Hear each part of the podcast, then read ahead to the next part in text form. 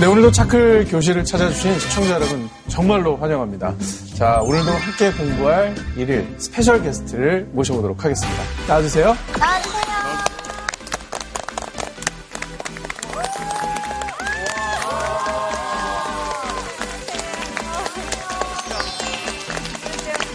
처음으로 게스트로 출연하게 된 루나입니다.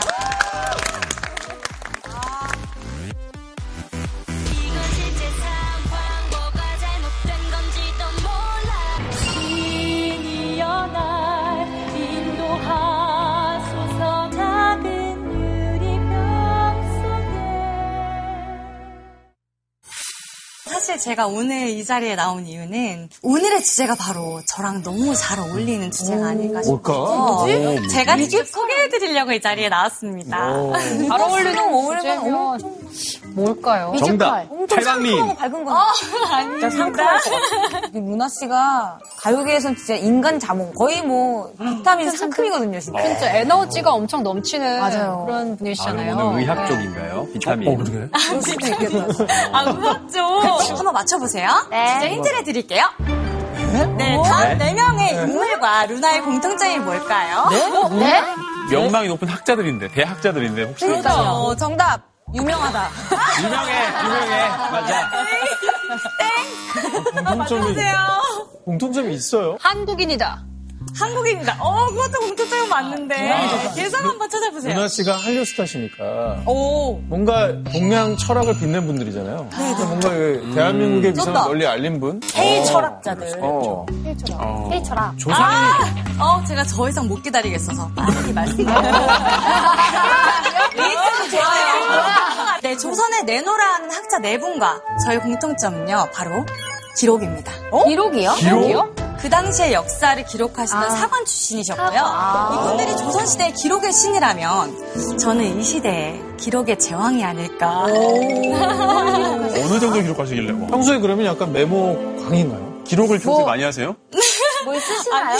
데스노트 이런 거. 어, 네, 누굴 죽일까, 뭐 이런 노트 아니고요. 네, 저의 일기입니다. 이제 8년이야, 저거. 네, 와. 저, 제가 이제 데뷔 준비생 때 네. 썼던 일기인데요. 저 때가 그럼 몇 살이셨던 거예요? 저 때가 14살. 우와, 귀여워. 14살에. 중학교 1학년인데. 저는 이제 13살에 이제 SM에 캐스팅이 돼서 연습생 생활을 했는데요. 그때부터 지금 14년, 15년 동안 정말 제가 생활하는 패턴들을 기록하는 습관을 들이면서 이제 제가 어떤 잘못된 점이 있고 어떤 점을 개선해야 되는지 그런 것들을 기록하는 일기를 쓰기 시작했어요. 아, 저 정말 그 남의 일기를 보는 거 같아서 좀 미안한 마음이 좀 있는데 저기 보면은 뭐 어깨 한목, 가슴 한목, 뭐 골반 두목, 뭐 다리 두목 혹시 뭐 마장동에서 일하셨습니까? 저 고기 부위 아니에요?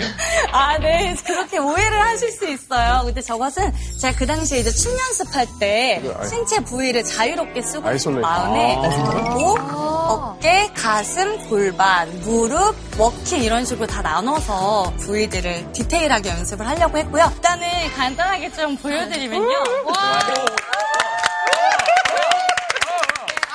isolation 연습입니다. isolation이라는 어, 네. 건 이제 몸을 oh my God. 네, 목, 목을 이렇게 오. 돌리는 거, 어깨, 어깨를 돌리는 거, 오. 그리고 가슴 부위, 오, 오, 오, 오, 오, 허리 아픈데? 어, 어, 어, 어, 어, 어, 허리 아픈데? 골반, 네. 그러면 바로 이거 바로, 어. 목이랑 어깨랑 이거 골반이랑 무릎이랑 한꺼번에 다 돼요? 춤이 있을까요?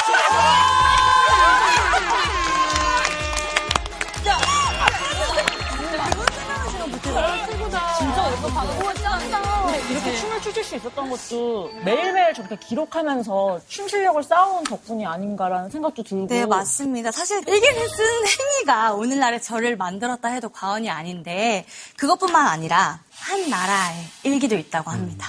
바로 조선이라는 나라를 지탱하는 기반이 되어준 조선의 일기, 바로 실록에 관해서 말씀을 드리려고 합니다. 오늘의 선생님 다 같이 불러볼까요? 네. 선생님, 나와주세요.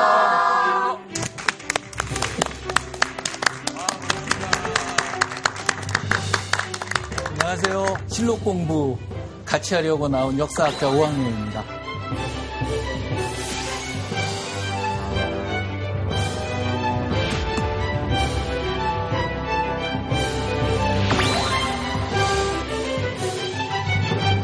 선생님, 근데 그 네, 말씀하십시오. 일단 제 되게 궁금했던 게 있어가지고 여쭤보고 예. 싶어요. 그 조선왕조 실록이라고 얘기를 많이 들었고 이야기가 되게 많은 걸 알고 있고 기록도 많은 걸 알고 있는데 네.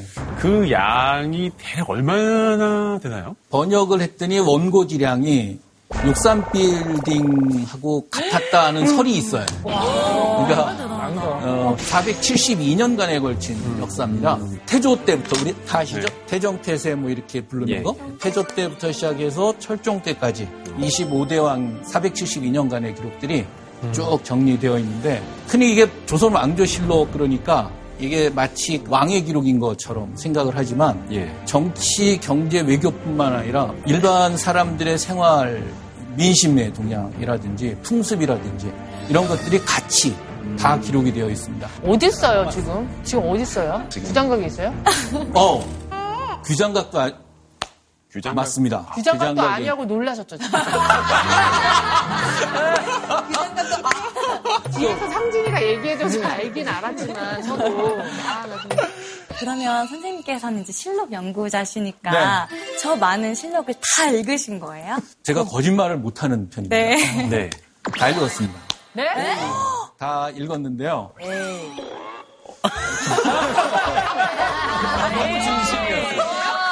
그렇게 노골적으로 의심을 표현하면 1700건이에요, 선생님. 아니, 그게 다 한문으로 돼 있고, 사실. 예, 근데 다 읽는데 얼마나 걸렸어요 시간? 계산을 안 했는데 그 원자료의 성격이 있기 때문에 계속 읽는다는 건 좀 무리스러워요. 내가 관심 있는 분야는 빨리빨리. 뭐한 10번도 읽을 수가 있고요. 조선시대에 굉장히 흥미로운 왕들도 많고 사건들도 많은데 그 실록을 연구하시게 된 이유가 뭐예요? 그러니까 500년을 커버해주는 자료니까 가장 중요한 자료가 됩니다. 매일매일 보긴 하는데 이 흥미로운 게 하나가 생겼어요. 이 실록은 우리는 지금 보지만 당대 사람들은 그걸 보지 못했어요. 제가 이제 궁금한 건 바로 그 지점에 생긴 거죠. 왜 자신들이 볼 기록이 아닌 거를 남겨놨을까? 이상한 일이었어요, 그게.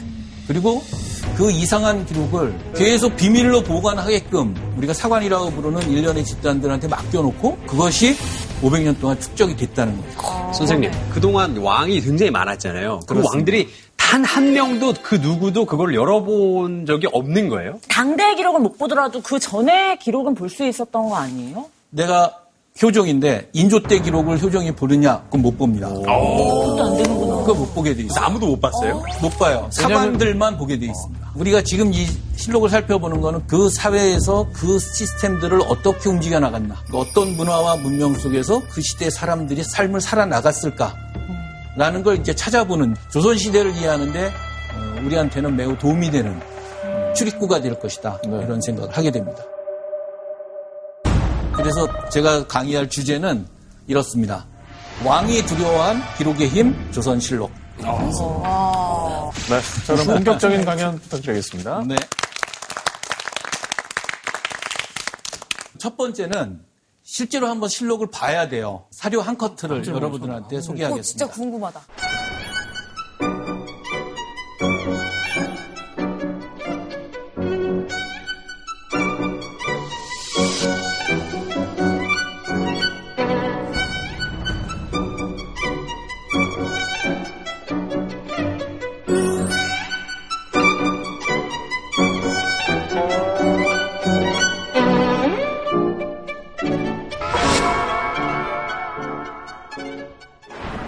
태종입니다. 어, 조선 태종이. 왕원이가 네, 이방원입니다. 활과 화살을 가지고 말을 타고 노루를 쏘다가 말이 거꾸러졌어요. 축축 털고 일어나서 좌우를 돌아보면서 뭐라고 했어요.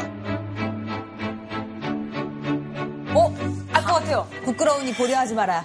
부끄러우니 고려하지 마라. 아, 고려하지 마라. 이거 말하지 마. 아 쪽팔리니까 말하지 마. 너네 이 보이지 마라. 사관이 사관이 사관이 기록하지 마라. 사관이 어, 알게 하지 마. 그렇죠. 사관이 알게 하지 마. 근데 그거를 썼어. 썼어. 아, 그걸 썼어. 이건 진짜 읽는 거다. 사관이 그걸 썼어. 야. 근데 이거 왜 알게 하지 마라 그런 거예요? 그러니까 기록하면 창피하니까? 예전에 우리 할아버지나 혹은 우리 왕이 말 타다가 떨어져가지고 했더라도 술 마시면서 얘기할 거 아닙니까?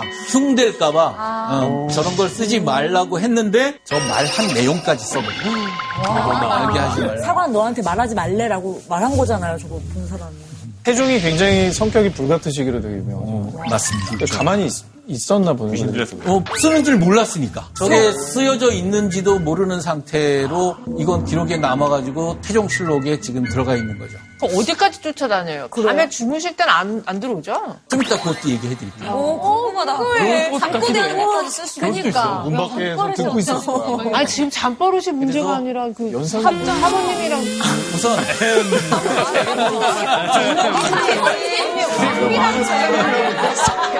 그 얘기 도 그 얘기도 해드릴게요.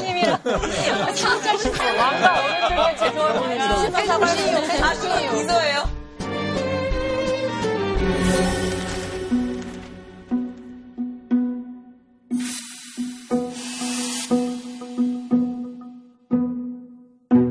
이게 예. 그 대사례라 가지고 활쏘기 어. 어, 하는 기록도입니다 일종의 누가 참석했고 한 거를 다 이렇게 만들어 놨는데 저기 보시면 왕이 있는 저 매니에 네. 왕이 있는 자리 왼편에 뒤에 네 명 나오잖아요. 네. 저 네 명 있는 자리가 사관 자리입니다.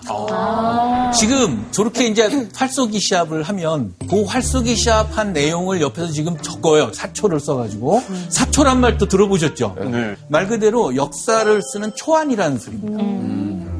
그것을 가지고 실록을 편찬해서 아까 본 태종실록을 만든 거예요. 카메라를 쫙 담은 원본 테이프가 있으면 네. 그게 이제 사촌 거고 요거를 잘해서 편집본으로 한 편의 드라마나 뭐 프로그램을 잘 만들면 요게 이제 실록인 건가요? 거의 맞습니다. 그리고 카메라가 1번 카메라, 2번 카메라, 3번, 쭉 4번. 모아놨던 거. 1번 사초, 2번 사초, 3번.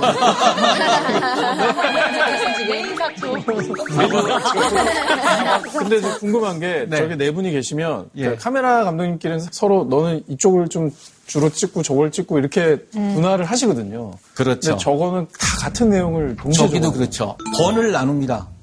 그래서 예문관에 있는 사람, 근무하는 사람, 그 다음에 회의 있으면 회의 들어가는 사람. 당번을 정해요. 돌아가면서 합니다. 아, 거의 기자들인데.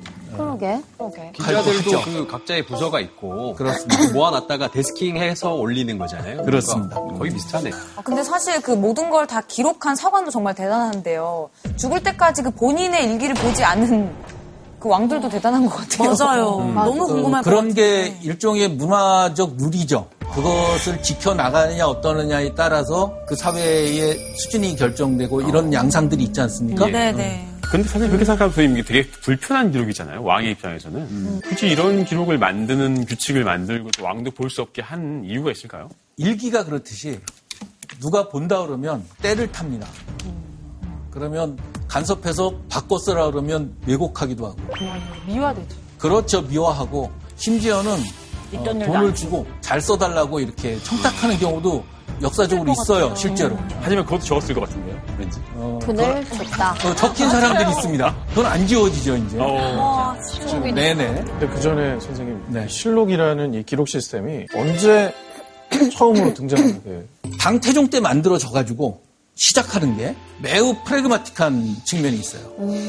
당나라 초기에 관료제가 발달하는데 그 이전에는 귀족제예요. 그러니까 세습을 하는 겁니다. 그러니까 세습을 하니까 아버지한테 배우면 돼요. 사마천의 사기 아시죠? 그 사마천도 아버지가 하던 거 이어서 한 겁니다. 근데 이 관료제의 성격은 뭐냐면 임명전 사람이 바뀌어요. 사람이 바뀌니까 그 증명을 뭘로 하느냐면 문서로 하는 겁니다. 토지 소유 뭐 이런 거 집 등기 뭐 이런 거 하려면 다 뭘로 해요? 문서로 하죠. 공무와 관련된 거 모든 일은 문서로 해야 됩니다. 그건 관료제의 대표적인 특징이에요. 안 그럼 다음에 오는 사람이 인수인계 받기가 좀 어려우니까. 어렵죠. 기록을 보고서 그리고 배우는 거겠죠. 이게 쌓이면 아우. 넘쳐가지고 그쵸. 어떻게 이걸 처리할 방법이 없어집니다. 그때, 이걸. 몇십 년씩 놔둬버리면 그 정리해 놓는 방법이 실록이었다고 저는 생각을 하는 거예요. 그럼 이 당시에 이건 왕이 볼 수 있는 기록이었었나요? 시작을 그렇게 했기 때문에 당태종은 자기가 직접 들어가서 편찬을 했어요. 그래서 두고두고 당태종이 실록 봤다더라. 간섭했다더라는 게 역사에 가장 큰 오점으로 남습니다. 그리고 그때 당시에 당나라 때 유직이라는 분이 직천무 실록을 편찬하러 궁궐에 들어가 가지고 편찬을 하는데 쭉 이제 여러 명이서 편찬할 거 아닙니까? 이 관료들이 뭘 적어 넣어야 되고 뭘 빼야 되고 하는 거를 판단하지 못하니까 붓만 빨고 있었다는 거예요. 아, 우리 왜 뭐 쓸 거 없으면 연필 빨고 있었잖아요. 그런 똑같은 방식. 어떡하지? 그런데다가 어떤 문제가 또 생기냐면 낮에 와가지고 이렇게 편찬을 해요. 그랬더니 저녁 때 되면 집에 가가지고 친구들한테 얘기하고 이래가지고 내용이 막 퍼지는 겁니다. 그렇겠죠. 비방을 할 거리도 되고 어, 이래가지고 저게 가장 큰 문제로 지적이 돼요. 뭘 써야 되는지 모르는 사람들이 들어와가지고 실록 편찬하고 있다는 실록 편찬 초기에 그리고 자꾸 비밀이 새나간다. 는두 가지 문제를 핵심적으로 제기하는데 저 유지기라는 학자가 제시한 문제를 조선실록은 시스템으로 해결합니다. 왕이나 그 밖에 권력자들이 개입하지 못하게 하는 양상으로 수렴이 되나 봐요. 차츰차츰. 그게 이제 고려를 거치면서 조선시대에 그런 양상이 나타나죠.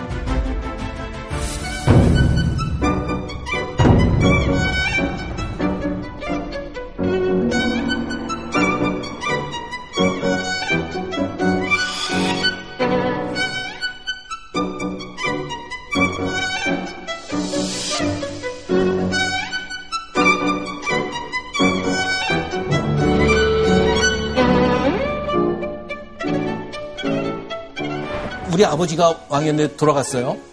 그 다음에 자기가 이제 상주가 되잖아요. 예. 그러면. 근데 즉위는 해야 되잖아요. 네. 요즘 우리 대통령 즉위하면 노래도 하고 축포도 쏘고 이렇게 축하해 주잖아요. 네네. 왕은 어땠을까요? 어, 너무 슬펐을 것 같아요. 왕의 즉위는 부친이나 가까운 어른이 그렇죠. 돌아가시니까. 바로 그렇습니다. 왕이 임기제가 아니기 때문에 침통한 분위기에서 즉위하게 돼 있어요. 그리고 우리는 왜 상당했다 그런 말 하잖아요. 상례예요. 국가에서는 그걸 흉례라고 부릅니다. 그래서 즉위는 왕의 즉위는 흉례 중에 들어가 있어요. 그러니까 저기 왜 사양도 해야 돼요. 어, 나는 이을 자격이 없다. 사양도 해야 되고 그 다음에 침통하고 그리고 상중에만 있을 수는 없잖아요. 3년 상인데 정무를 못 보면 나라가 안 돌아가잖아요. 그래서 국왕은 아침 저녁 곡하는 졸곡이라고 있는데 세네 달 지나고 나면 정상적인 업무를 시작합니다. 그 정상적인 업무를 시작할 때 첫 번째 명이 실록을 편찬하라예요. 어, 어, 진짜요? 네. 공식적인 첫 번째 명령이. 그렇습니다. 팀은 어떻게 짜요? 좀 왕이 알아서 코디를 하나요? 법에 정해져 있습니다. 어, 신기하다. 그래서 실록청이라는 임시기구에서 여덟 명의 전임 사관으로 돼 있어요. 이 사람들은 매일 하는 일이 쓰는 거예요. 맨날 쓰는 사관들하고 국가 여러 군데에 중요한 기록들이 있을 거 아니에요. 어, 예컨대 왕이 세미라는 경연, 관리들 감시하는 사헌부 사관원 이런데 거기에는 전임 말고 겸임 사관들 자기 임무하고 그걸 겸하는 사람들이 있어요. 그래서 저- 선생님 임금은 네. 두 배로 주나요? 아니요. 업무가 두 배로 늘어납니다. 아이고. 근데 임금은 두 배 아니에요. 두 배로 늘어나고 또 하나는 이게 오래된 기록들을 이렇게 모아놓다 보면요. 먼지 푸석푸석합니다. 곰팡이도 피고 그렇죠. 그렇지. 그래서 실제로는 이게 고역이에요. 명예인데 고역이에요. 선대왕이 예를 들어서 30년을 즉위하셨다 그러면은 30년 전에 있던 거를 보면서 이거를 그렇죠. 적어야 되는 거잖아요. 그렇죠. 그렇게 모아야죠. 정조 수반에 영조실록 편찬을 하고 적입니다. 영조 50년이 넘는 50년. 숙종도 40년. 와. 그래서 이제 아까 그 본 그 실록청에서 초초, 중초, 정초 세 차례 초고를 가져다가 흘려 써놓은 거니까. 바른 글씨로 써놓고. 음, 바른 글씨로 써놓은 거를 인쇄 활판에 찍어놓고 어, 이제 교정부고 어, 이렇게 해가지고 이제 편찬을 마치는 겁니다. 진짜. 저희 녹화하면 보통 한 네다섯 시간 하잖아요. 이거 편집해서 한 시간짜리로 만드는 것도 보통 일 아닌데. 맞아, 맞아. 50년짜리를 어, 편집하는 거 아니야. 그쵸. 4시간 한 것도 힘든데. 아, 그러네요. 때려치고 내려간 사람 많지 않았나요, 사관 중에? 어, 도망간 사람이 있었다고 봐요. 사약 주시.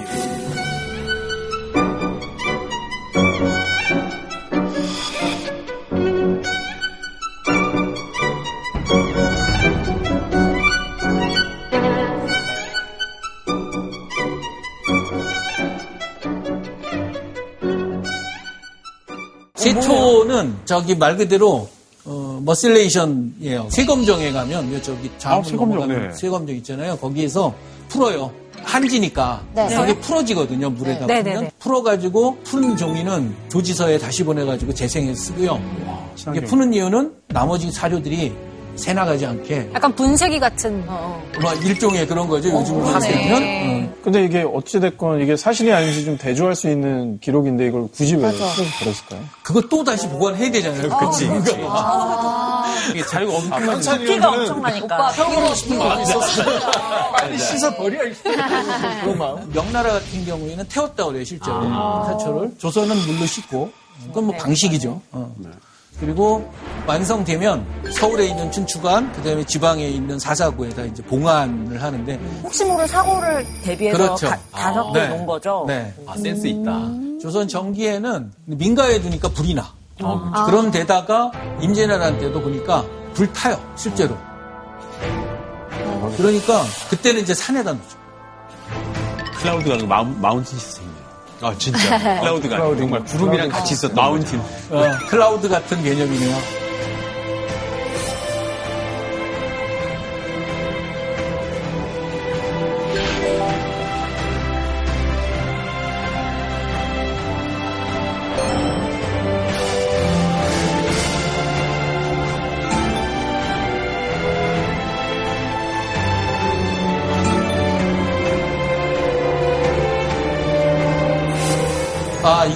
제 건, 제 사진인데요. 어, 몇 이거는, 년도에서 와, 이거는 저 원본인 거죠? 어, 원본입니다. 원본인데 상태가 좋네요, 생각보다. 와, 아주 깨끗합니다. 진짜 대단하다. 저거는 복사해서 한 거니까 300년 된 거죠? 지금 그대로 남아있는 것 같아요. 근데, 근데 저거 종이가 장갑 안 끼고 이렇게 잡아도 되나요? 어, 그러네? 귀한 기한 가시네. 가셔야 될 것 같은데. 제주도 어때? 저러면 안 되는데. 제주도 그래서 끝에 이렇게 살짝 잡았잖아요. 아, 사진 찍으려고 잠깐. 아, 연출. 아, SNS용. 제가 이걸 공부하는데 한번 그 숨결을 느껴보고 느껴보고 싶었어요. 모티베이션이 됐겠네요. 어, 그 사욕이 사욕이 발동을 해가지고 어, 저거를 봤는데 예전 같았으면 저거는 귀한 가는 거죠. 선생님, 근데 혹시 뭐 낙서 같은 건 없어요? 뭐, 안녕, 난 지- 누구야, 100년 뒤의 사람에게, 뭐 이런 거 없어요?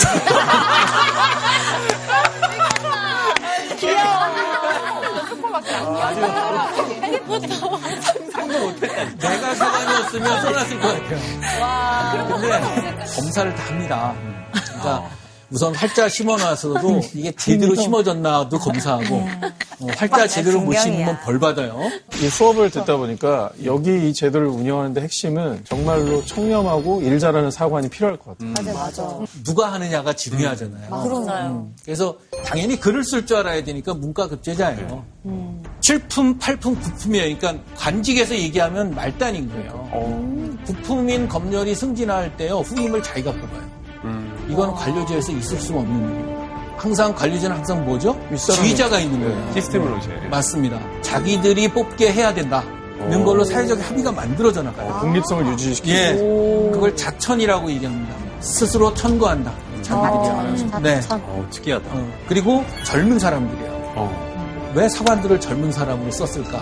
아무래도 이해관계가 덜 걸려 있고 어, 그렇기 때문에 사심 없이 쓸 수 있고. 친한 후배 중에서 정말 잘할 것 같다 이런 사람한테 한 건가 아니면 어떻게 자, 자천을 음, 그게 있었어요? 방법이 시스템이 있었습니다. 뭐냐면 이 구품의 사람들이 과거를 패스하기 전에 성균관에서 공부하는 아. 과정이 있거든요. 이 사람들을 감독하는 말하자면 선배들 노릇을 해요. 조교.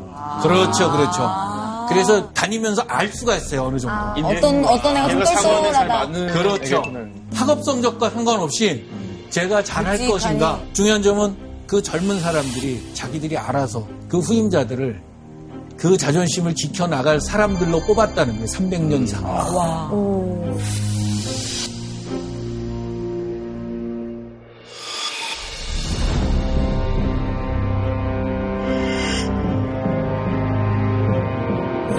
기사 외에 자기들 의견을 쓸 수가 있어요. 아, 진짜요? 응, 댓글이에요? 자기들 의견. 평론을 한 약간 평론이네, 평론. 어, 같은 평론입니다. 그래서 사평이라고 불러요. 사평. 아, 진짜 평론. 평론. 개인 의견이 첨부가 개인 의견이. 들어가요? 요 평론은 네. 명나라 실록이나 청실록에는 없어요. 아. 조선 실록에만 특수한 현상입니다. 임꺽정 다 아시죠? 네. 알죠, 그 명종 드라마. 때 등장을 해가지고 사회가 막 어지러우니까 어떻게 잡을까? 그 이유는 뭘까? 뭐 이러면서 이제 대책회의를 했는데 어, 이게 명종 14년 명종실록에 실려 있는 사론입니다. 사신말 이렇게 써 있어요. 아, 네. 그렇네요. 조 사신말이라고 하는 말이 사관들이 쓰는 겁니다. 어, 이 내용을 보면 사실은 논한다. 도덕이 성행하는 것은 수령의 가렴 주구 탓이며 이는 재상이 청렴하지 못한 탓이다. 수령은 백성의 고열을 짜내어 번세가를 섬기고 돼지와 닭을 마구 잡아가는 등 못하는 짓이 없다. 결국 곤궁한 백성은 하소연할 곳 없으니 도적이 되지 않으면 살아갈 길이 없는 형편이다. 도적이 나타난 거는 백성들 살기 힘들어서 그런 거지. 살만하면 뭐하러 백성들이 도적이 되겠냐는 거예요. 범죄와의 전쟁은 국민들 대상으로 할 게 아니고 위정자들 중심으로. 문제는 거기에 있다는 거죠. 그 다음 거는 연산군에 대해서 평한 사론입니다. 연산군 때의 갑자사화라고 있습니다. 우리 뭐 4대 사화 이렇게 표현을 하는데 그 사화 일어난 바로 그 무렵에 쓴 사론입니다. 사실은 논한다. 왕의 미치광이 같은 방탕이 이미 극도에 달해 진기한 새와 기이한 짐승을 사방에 잡아 보내도록 독촉했다. 무사들을 파견해 범, 표범, 곰, 말 등을 산채로 잡아 다포원에 가둬놓고 고기를 먹이며 구경하기도 하고 혹은 직접 쏘아 죽이는 것을 낙으로 삼았다. 아이고. 느껴져요. 저 때 화났습니다. 저거 쓰신 사신분의 분노를 느낄 수 있습니다. 그런 거 같죠? 하나 사료를 더 볼게요. 사론을. 은근히 경연을 피하는 광해군에 대한 기록. 왕이 즉위한 후로 경연을 연 적이 없었고 언제나 병 때문이라고 핑계하였다. 하지만 죄인을 직접 국문할 때는 밤 늦게까지 이르렀으니 어찌 그리 사람을 죽이는 일은 급히 하면서 학문을 강론하는 일은 등한히 한단 말인가. 평안한 옥체를 더 조리한다면 어느 때의 학문을 강론할 수 있겠는가. 저건 뭐 당시에 왕이 봤으면 정말로 진짜 사약을 내릴 만한 그런 진짜 그랬겠다. 근데 저거는 저 오른쪽에 보이는 거는 광해군 일기인데 폐위됐으니까 일기라고 불러요. 연산군도 일기라고 불고 아이고. 중초본이라고 그래가지고 저렇게 초본 형태로 남아 있어요. 저거는 왜 그랬냐면 광해군 일기니까 인조 때 편찬했겠죠? 예. 어, 우리 아까 보니까 종이도 많이 들 것 같고 그렇잖아요. 인조 초반에 저 실록을 만들 재정이 없어가지고 저렇게 중초본 상태로 광해군 일기 남아 있어요. 광해군 때 내내 궁궐공사 등등으로 인해 가지고 굉장히 그 재정이 바닥이 나 있습니다. 그래서 반정이 일어나는 거거든요. 살기가 너무 힘들어진 상태에서 근데, 근데 이 사평을 왕이 허락한 거예요? 아니면 왕 몰래 그냥 자기네끼리 쓴 거예요? 어, 왕이 허락사항이 아니에요. 역사를 뭘 쓰는가는 왕의 왕은 허락사항이 아니에요. 아니라 그거는 이 사람들이 알아서 하는 문제입니다. 사실 자기가 쓰는 역사를. 기록한 게 아니라 자기 어떤 평론을 쓴 거 있잖아요. 네. 그거는 사실 역사를 기록한 거랑 좀 다른 부분인 거잖아요. 이런 면이 있죠. 역사는 사실하고 해석으로 돼 있어요. 그치? 항상. 이게 어떤 일이다, 어떤 상황이다. 이런 사람들은 이걸 하는 거예요. 이게 이 그것까지- 사람들의 자격인 거예요. 그것까지 역사라고 생각을 했다는 거예요. 그렇죠. 조선 시대에. 예의칙하네. 근데 뭐 어차피 사표이라고 써져 있는 거니까 그게 의견이라는 거는 보는 사람으로 하여금 그래서 구별을 딱 해주는 거죠. 어. 사실 기록하고.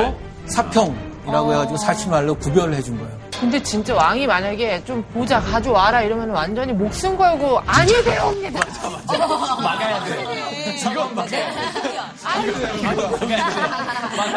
그래서 아닌 게 아니라 실록을 저렇게 보고 싶어 하는 음. 왕들이 있었어요. 맞아. 왜안 그렇겠어요? 그죠? 어, 궁금하죠. 특히 태조는 고려 시대 말부터 활동을 했잖아요. 그러니까 고려 시대 실록을 가져오라는 소리를 해요. 아, 그건 볼, 볼 수가 있, 는 거. 어, 고려시대니까. 아, 그러니까. 어.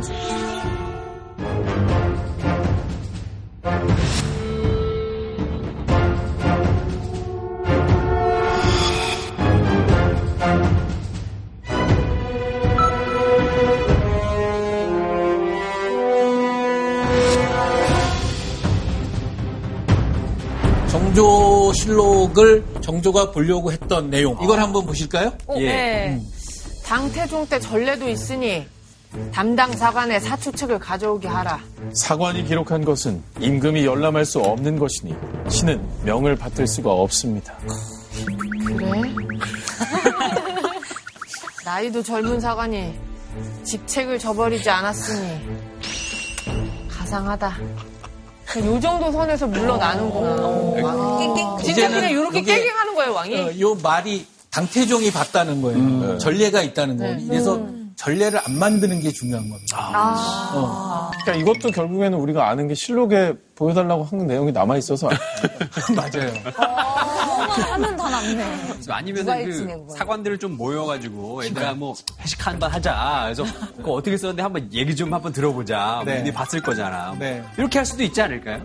그래도 안 보여줄 것 같았나 보죠. 선생님, 근데 그러면은 이 사관들이 네. 뭐 잠자리도 동행했는지 술자리나 아니면 뭐, 화장실. 어 그런 데도 갔는지 이런 일들이 이제. 조선 초에 하나씩 하나씩 정해져요.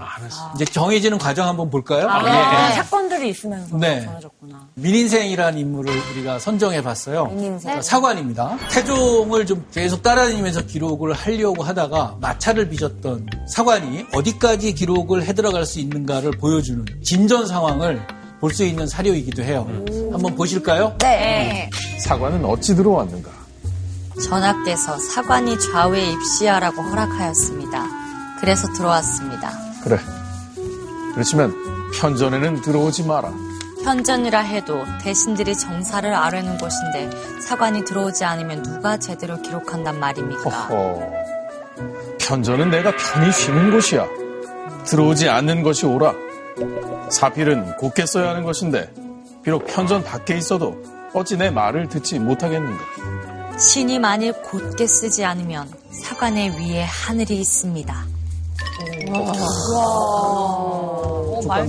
말 잘한다. 더 미웠을 것 같아요. 면 말을 너무 혼자 잘- 이렇게 쉬는 데였어요, 말 그대로. 편전은 편할 편자가 있어서 이렇게 쉬는 대로 생각하기 쉬운데 정무 공간이에요. 사무실입니다. 왜 오지 말라고 했던 거예요? 거기 갈 수 있을 것 같아. 집무실이면 하는 곳인데. 귀찮은가 봐. 그러니까 아까 우리가 볼 때는 사초적으로 다 들어가는 걸로 알고 있지만 처음부터 들어간 게 아니고 그게 하나하나씩 들어가는 영역이 확대되는 겁니다. 아 까 여기서도 얘기하잖아요. 이 사람들이 왜 편전을 들어오느냐. 세종 때나 그 이후로는 당연한 일입니다. 근데 이때는 아닌 거예요. 태종 때 그러니까 아직 원칙이 정해지지 않았을 때 이분이 어떻게 보면 초기에 이걸 좀 세팅을 하신 분인 거예요. 그러네. 그렇죠. 개척자 인 셈이에요. 이제 두 번째 사료를 보도록 하겠습니다. 해주세요. 임금이 편전에 앉아 직무를 받는데 민 인생이 문 밖에서 엿보았다. 임금이 이를 보고 좌우에게 묻기를 저게 어떤 사람인가? 사관 민 인생이옵니다. 어, 진짜 너무 꼴보기 싫어요. 꼴보기 싫다. 역할에 충실했을 뿐이에요. 내시가 아니고 대시. 그거 아니야? 대시가 아니고. 대쪽 같은 걸 내려, 아. 대쪽 같게. 사관 민 인생이옵니다. 뭐라고? 이제부터 사관이 날마다 예골하지 말라! 이번엔 대궐에도 들어오지 말라. 얼마나 질겨, 질렸으면. 이게 한두 번이 아니니까 이제 느껴졌나 봐요. 그, 그, 그게 이 사건으로 유배를 가죠? 유배를 갔는데 11년 뒤에 다시 등장합니다. 안에 어, 기억으로 등장해요. 사관으로 가면. 한번 보실래요? 아침 회의에 사관 입시를 허락해달라는 말을 들은 태종. 사관이 아침 회의에 참여 못하니 전하의 말씀을 후세에 다 전달 못할까 염려됩니다. 예전에 사관 민인생이 경연 때 병풍 뒤에서 엿듣고 곧장 내연으로 들어왔었다. 또 내가 들에 나가 매사냥을 할 때 얼굴을 가리고 따라왔으니 이런 건 모두 다 음흉한 짓이다. 아이고. 아니 11년이 지났는데 거의 트라우마잖아요. 좀. 아니 근데 왜 얼굴을 가렸지? 얼굴만 봐도 이제. 얼굴을 봐요. 아, 근데 진짜로 태종 이방원이 어떤 사람이에요? 진짜 다 죽이면서 왕이 된 사람인데 그럼 무시무시한 사람한테 이렇게 쫓아다니면서 괴롭혔다는 게 그래요. 정말 이분도 대단한 분인 것 같아요. 선생님, 그러면 아까 편전까지는 그래 사무실이니까 좀 이해가 가요. 잠자리라던가. 그래. 그런 데는 좀 들어왔었나요? 그거는 조선 시대에는 조정 이라고 하는 곳에서 공적인 모든 국정의 논의가 정리가 됩니다. 그리고 이제 조정의 논의가 끝나면 정말 사사롭게 쉬는 공간이 강령전하고 교태전이에요. 왕비하고 같이 사는 공간. 네. 그런데 왕비하고 같이 사는 공간은 여성들의 공간이고 이제 왕비가 중심이 되는 공간이기 때문에 거기는 사관이 못 들어갑니다. 그러니까 어떤 일이 생겼냐면 거기다 여사를 두자.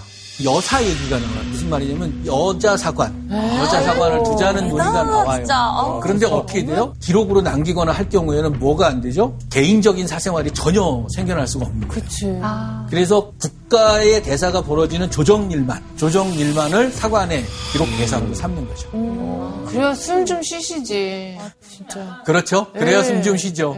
그래서 무력이나 이런 게 아니라 기록을 하는 방식을 통해서 사회 전체가 통제되는 방식들. 이게 뭐하고 비슷하냐면 떠드나이라고 이렇게 적어요. 아, 떠드나. 아, 옆에 써 진짜 있어요. 아, 아시죠? 어, 떠드나이라고 이름 적으면 조용해지잖아요. 교실이. 아, 맞아요. 네. 그건 난 이상했어요. 이름 하나 적어 놓는 거 가지고 사람들이 평화로움을 유지할 수 있을까. 어, 이게 신기했는데 실록이 꼭 그런 것 같아요. 경연 같은 데서 세미나 해가지고 토론을 해요. 아하. 벌어지는 과정에서는 사관원 사원부들이 계속 그 비판하고 감시하고 동시에 앞으로의 상황은 사관들이 그래서 벌어지기 전 진행될 때 앞으로의 미래 이것에 대해서 끊임없는 감시 체계, 견제 체계 이런 것이 작동하는 물론 건국 초기에 초심도 있었겠지만 저런 어떤 대단한 원칙을 확립하게 된 어떤 계기나 근거가 뭐였을지가 너무나 궁금하네요. 아무래도 이 어떤 사상적 변환 같은 게 있는 것 같아요. 사람이 유한한 존재잖아요. 죽어요, 누구나. 한 100년 뒤에는 여기 있는 분들 날 포함해서 아무도 여기 없습니다. 이거 숙명이에요, 이 우주에 사는. 근데 그거를 해결하면 하는 방식이 예를 들어 불교 같은 경우에는 이렇게 해결해요. 전생에서 잘못하면 나중에 죽어가지고 너 지옥 간다. 그것이 윤회입니다. 지옥이란 말이 불교 용어예요. 그런데 이 유가들은 유가들은 다르게 생각했어요. 그런 거 없다. 귀신 사후 세계 같은 거 없다. 그러다 보니까 무엇이 중요해지냐면 내가 살았을 때 흔적이 어떻게 처리되느냐. 생물학적으로는 자식들이 남아요. 사회적으로는 친구들이 남고 자기랑 같이 활동했던 학우들이 남고 이래요. 그리고 그 흔적은 뭘로만 남냐면 기록으로만 거예요. 그러니까 그러니까 자연히 기록은 많아지고 초월적 신앙이나 이런 부분에 대한 생각은 거의 하지 않고 역사가 심판자가 되는 양상을 띠게 되는 겁니다.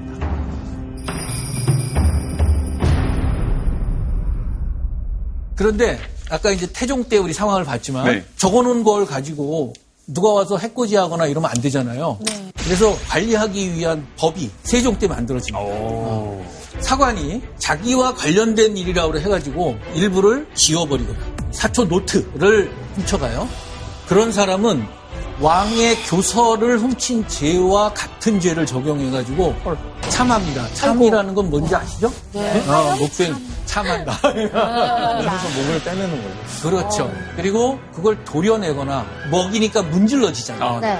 문지르거나 이런 경우에도 교서를 훼손한 죄로 면해서 참합니다. 어, 실수로 덜 말랐을 근데 때손 짚으면 안 되겠네요. 일부러 그런 건 아니고 실수는 그래도 좀 아. 실수는 뭐, 그 사과는 자기 거를 자기가 고칠 수 있어요. 아. 어, 그건 괜찮아요. 저기서 얘기하는 거는 몰래 가져다가 이렇게 하거나 이런 거. 아. 이렇게 해가지고 이렇게 쭉 법을 정해놓습니다.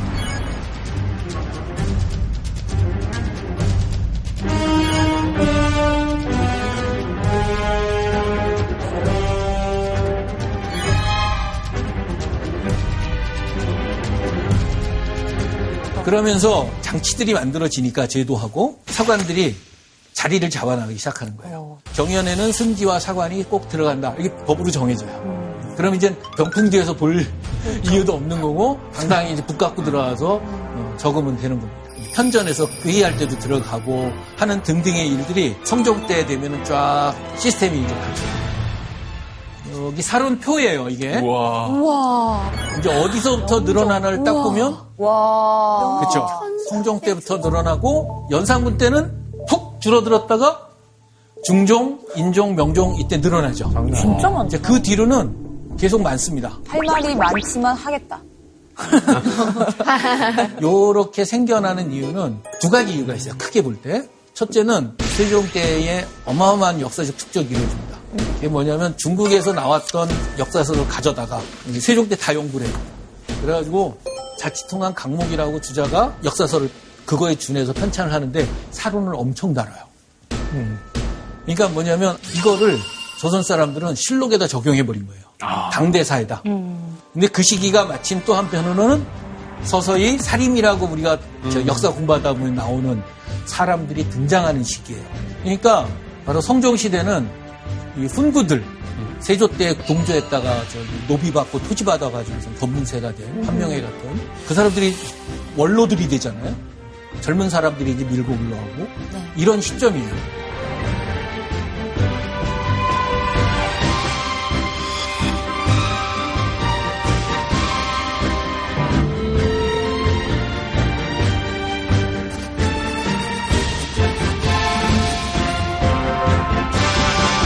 내가 두려워하는 것은 역사뿐이다. 누가 얘기한 것 같으세요? 왕이요. 왕이 했어요. 어떤 왕이냐면 누구냐는 거예요. 전도 어. 연산군이 한 얘기예요. 이게 너무 의외지 않아요? 네. 역사를 두려워하는 사람 치고 너무 막 살았잖아요. 근데 사론이 제일 조금 있었는데? 그렇죠. 연산군이 저럴 리가 없는데 저 말이 왜 걸려 있을까? 저게 그런 말이 아니고 어, 다음 상황을 볼까요? 내가 두려워하는 것은 역사뿐이다. 춘추에 이르기를 어버이를 위하는 자는 은휘한다 하였으니 사과는 시정만 기록해야지 임금의 일을 기록하는 것은 마땅치 못하다. 이제 이미 사관에게 임금의 일을 쓰지 못하게 하였으나 아예 역사가 없는 것이 더욱 낫다. 임금의 행사는 역사에 구애될 수 없다. 논리 됐죠? 논리가 완성됐죠? 어, 되게 오만한 표현이네요. 매우 오만한 표현이죠. 역사가 두려운 거니까 아예 없어버리겠다 이 소리죠. 저게 결론이 아니라 빌드업이었다는 게 약간 충격적이에요. 저렇게 말한 다음에 이제 그렇죠. 그런 얘기를 하기 빌드업이었어요, 위해서 그게. 선생님 근데 이 정도의 연산군이라면은 사초를 보면 안 된다는 그 규정도 어겼을 것 같아요. 연산군은. 음, 짐작이 맞죠. 무호사가 연산군 4년이에요.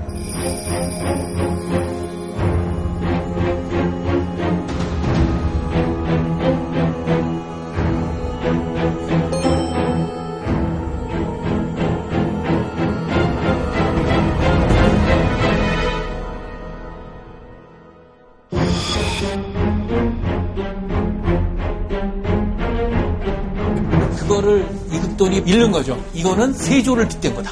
그것 때문에 이제 피바람이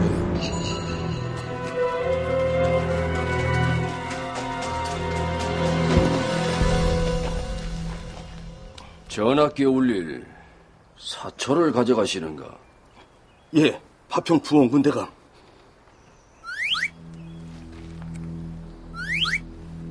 내가 좀 보세. 이 사람 우리 재물은 뺐어야지. 전하께서 그 부분을 가져오라고 지목을 하셨습니다.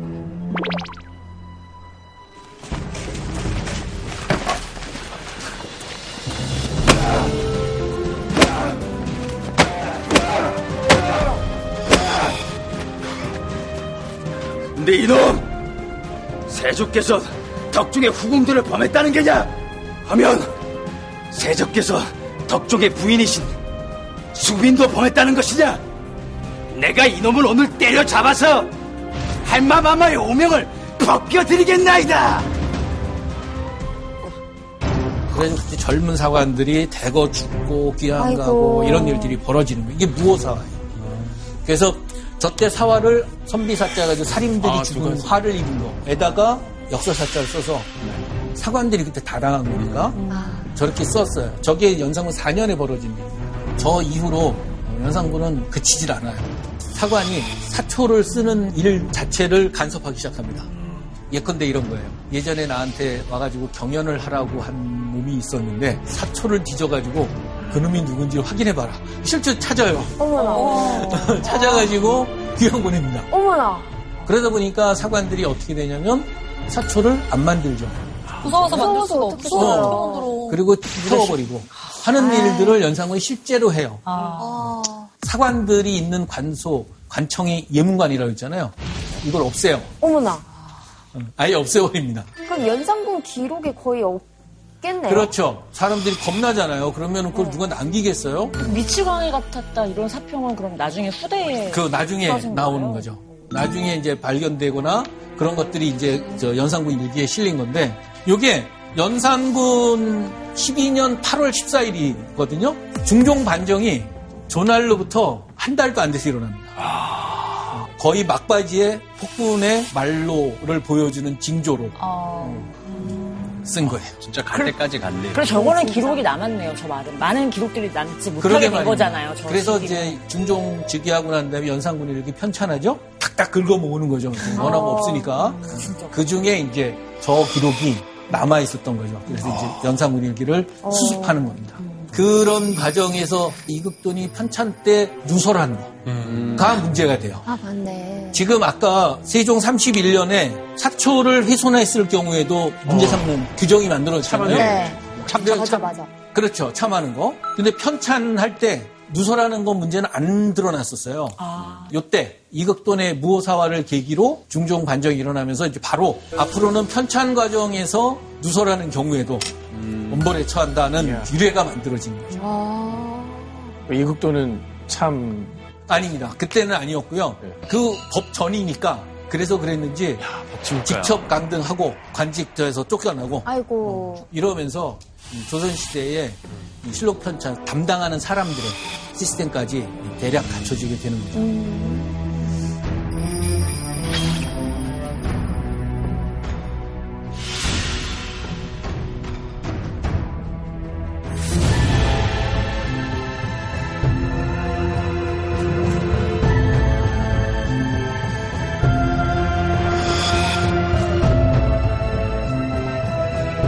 임진왜란이 지나고 난 다음에 좀 특이한 현상을 우리가 발견하게 됩니다. 자, 한 화면을 제가 보내드렸는데 조선실록의 홈화면이에요. 음. 거기 보면 흥미로운 게 하나 눈에 보입니다. 태종 사냥 태종, 떨어. 태종 사냥 떨어져, 이거. 우리가 본 그 사료가 많이들 찾아보더라고요. 재밌잖아요. 재밌죠? 재밌잖아요.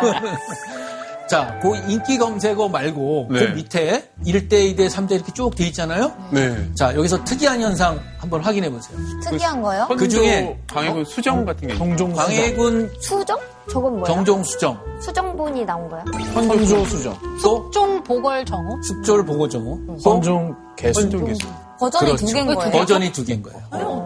뭐지? 두부가 남아 있는 게 있어요. 근데 그럴 때 있어. 나도 외장한테 바꿀 아, 때 근데 그렇게 그럼- 이상하게 남아있는 거랑 새로 만든 게 겹쳐있을 때. 어. 그럴 수가 완전 완완전 이런 거. 조선 시대에 정치 세력의 변동이 있어요.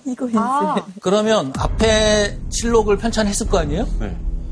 그 실록이 실록이 아닌 것 같아. 그러면 다시 편찬했습니다. 그래서 네 번의 수정 또는 개수 또는 보궐정호 이런 게 생겨났어요. 선조 선조 수정실록만 우리가 살펴볼게요. 선조실록이 광해군 때 편찬된 게 상당한 심각한 오류가 많다. 문제가 그때 당시부터 제기됐어요. 광해군 때 광해군 시대를 말아먹은 중심에 이이첨이라는 인물이 있어요. 근데 원래 간신이나 그렇게 되려면 아무나 되는 거 아니에요. 똑똑해야 돼요. 맞아요. 어, 원래 대제학이에요. 지금 학문적으로 뛰어나다고 광해군 때 인정받았던 사람이에요. 광해군대의 핵심 세력이었던 북인의 책 중심이었고 허균도 저 사람한테 죽었어요. 저기 뭐 영창대군도 저 사람한테. 아하. 저 사람으로 채무 책임자가 바뀌기 시작하면서 선도수정실록의 성격이 바뀌기 시작합니다. 어. 그러다 보니까 저 편찬을 하면서 두 가지 방향에서 이루어져요. 첫째는 임진왜란을 거쳤으니까 사료가 너무 부실했잖아요. 어, 그 사료를 다시 보완하는 거. 택당 이식 저 대제학이라는 분이에요. 저분이 이제 곳곳에 편지도 보내고 각 지방 관청에다가 우리 자료 좀 모아달라. 이래가지고 임진왜란 때 의병 활동, 이순신 장군에 대한 기록, 그 다음에 태계가 처음에 올라와가지고 선조한테 가리킨 경연 기록들, 이런 부분들이 대거 보완이 돼요, 사실로. 그리고 난 다음에 두 번째, 중요한 게 이제 사론 수정이에요. 인물 평을 너무 이상하게 해놓은 거예요. 사실과 다르게 해놨다. 는게 중론이 이제 나오는 거예요. 그래서 그거를 바로잡는 게 선조 수정실록의 또 하나의 중요한 목표입니다. 그래서 그거를 한번 사례만 들어서 한번 볼까요? 백사 이항복에 대한.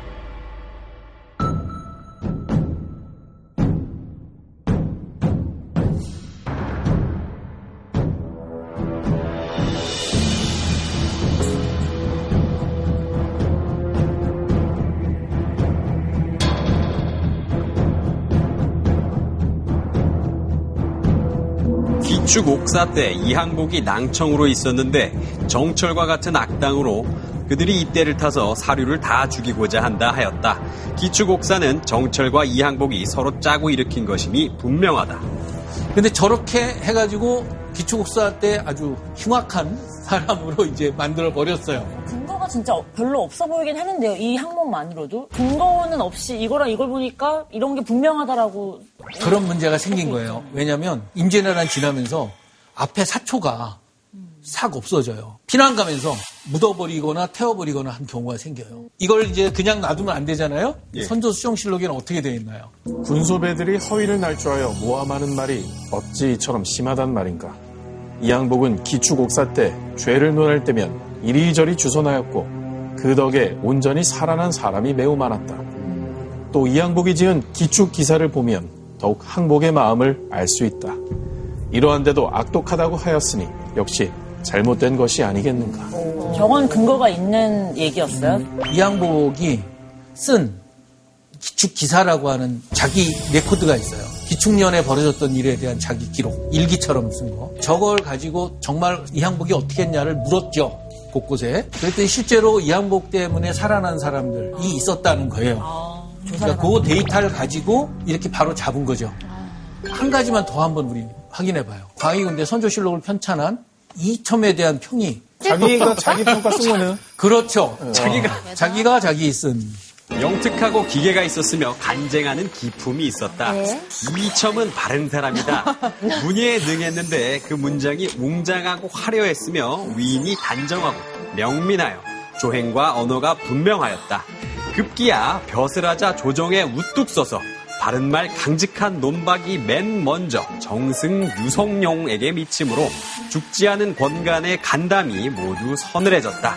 당세에 제일 가는 사람이라 한다. 저거 자, 자기가 쓴다고 나중에 밝혀졌어요? 저거에 같이 편찬한 사람들이 썼든 자기가 썼든 네. 네, 저거는 공동으로 봤을 거예요. 잘 써왔네. 어, 잘 써왔네 그랬겠죠? 솔직히 자소서도 저렇게 못 써, 내가. 맞아. 당대에 제일 가는 사람. 정말 가슴이 웅장해지네요. 웅장해지네요. 선조 수정실록에서는 어떻게 했는지 한번 볼까요? 이첨은 간사하고 악독한 성품으로 일찍이 사원부 사관원에 들어가 오직 공격하고 해치는 것을 능사로 삼았다. 너무 혼조에 이르러서는 위험한 말로 임금을 놀라게 하고 미혹시켜 여러 차례 큰 옥사를 일으켰으니 영창대군이 제명에 죽지 못한 것은 실로 이 역적에게서 말미암은 것이다.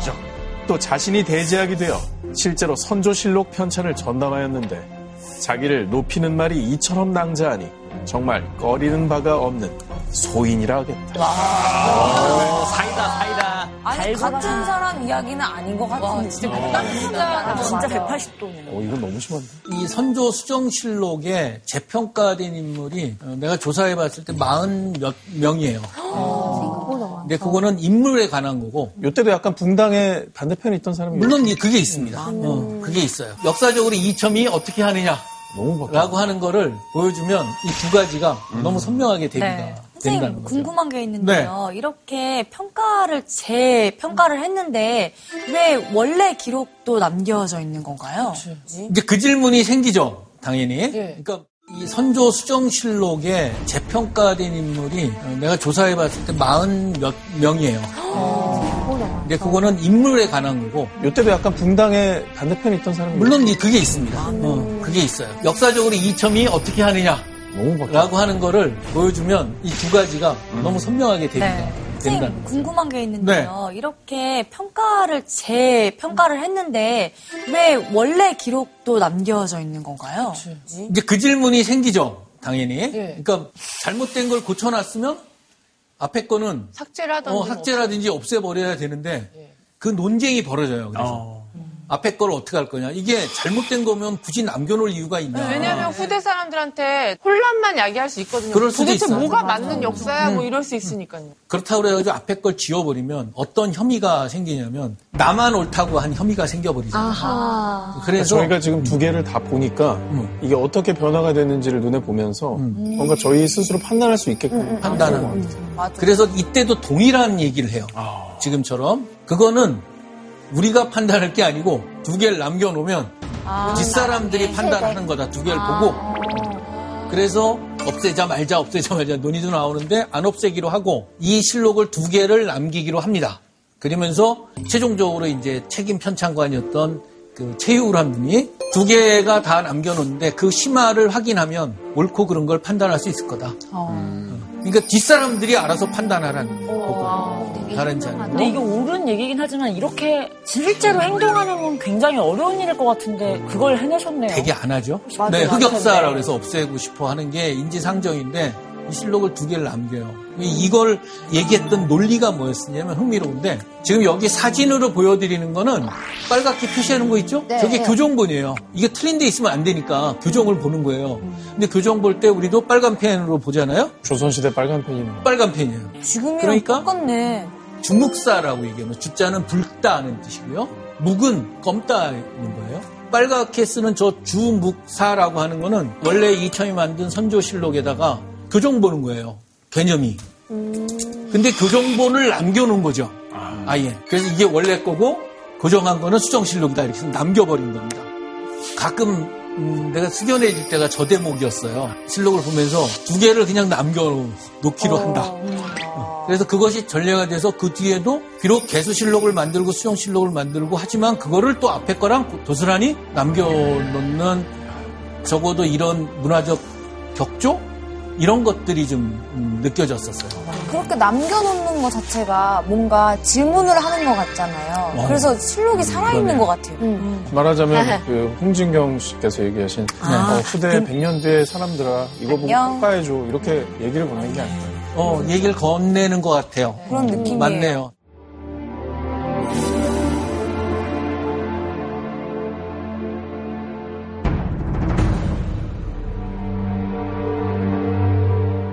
아까 우리 얘기하는 과정에서 기자 같다는 말씀을 많이 하셨는데 제가 며칠 전에 영화 한 편을 봤는데 거기에 주인공 대사 중에 언론 기사야말로 역사의 초고다라는 표현이 나와요. 역사의 초고란 말이 사초 아니에요, 사초. 그죠? 어. 그러니까 그 기사를 만드는 사람들은 좀 더 취재 정확하게 하고 숨겨진 얘기까지 찾아보고 권력자나 기득권자들 눈치 보지 말고 그걸 시민들한테 알리고 이것 자체야말로 언론이 사관이 되는 그런 현대적 의미의 사관적 태도 그런 것 같다는 생각이 이렇게 들어요. 그래서 또 한편으로는 실록 시대에는 감춰놓고 자정성을 유지했다면 우리 시대에는 기록을 같이 보면서 행정을 제대로 했는지 정책을 제대로 했는지 책임을 물을 수가 있죠. 우리 우리 각자가 다 시민들이 그렇죠. 다 사관이 되는 거네요. 우리가 다 어, 사평 쓰고 맞습니다. 그래서 그걸 가지고 이제 이름을 붙이세요. 홍진경 실록, 오상진 실록. 이렇게 이름을 붙여서 자기 거를 만들어 나갈 수 있는 시대가 됐잖아요. 일기라고 붙이지 말고 앞으로 한번 실록이라고.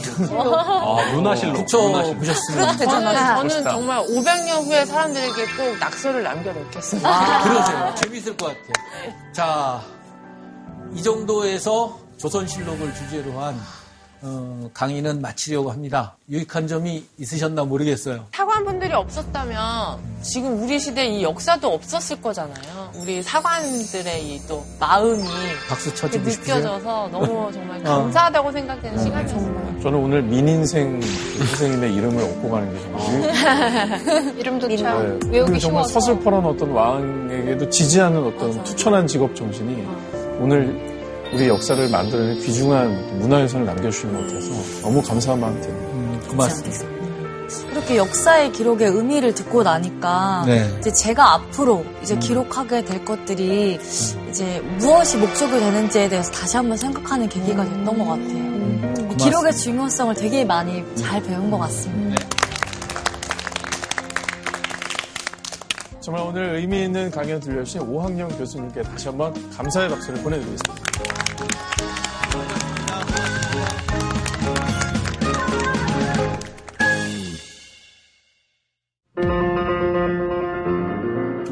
좀 많이 어려워서 좀 알고 지내면 피곤한 스타일. IQ가 200이 넘을 거야. 저는 이렇게 말하죠. 천재가. 또 정치하죠. 자연과학 연구 엄청나게 많이 하고 또 미술에 대해서도 근데 이게 도대체 한 사람이 쓴 거야 싶을 정도로 그 엄청난 방대한 주제와 작품의 영향력이 유럽을 이렇게 들었다 놨다 했다. 소설을 보고 그 유행을 퍼졌다는 게 되게 놀랍죠. 뭐 무엇이 더 그 당시의 독자들을 흔들어 놓았을까. 어떤 인간도 경험하지 못한 걸 보여드리지. 그런 악마 같은 이름. 좋습니다. 저런 정도로 저런 정서를 지금 몰랐는데 어떻게 살아야 되나에 대해서 괴테의 문학이 말해주는 거거든요. 열심히 살까 말까 괴테에게 묻는다. JTBC 포텐 즐거움이 터진다.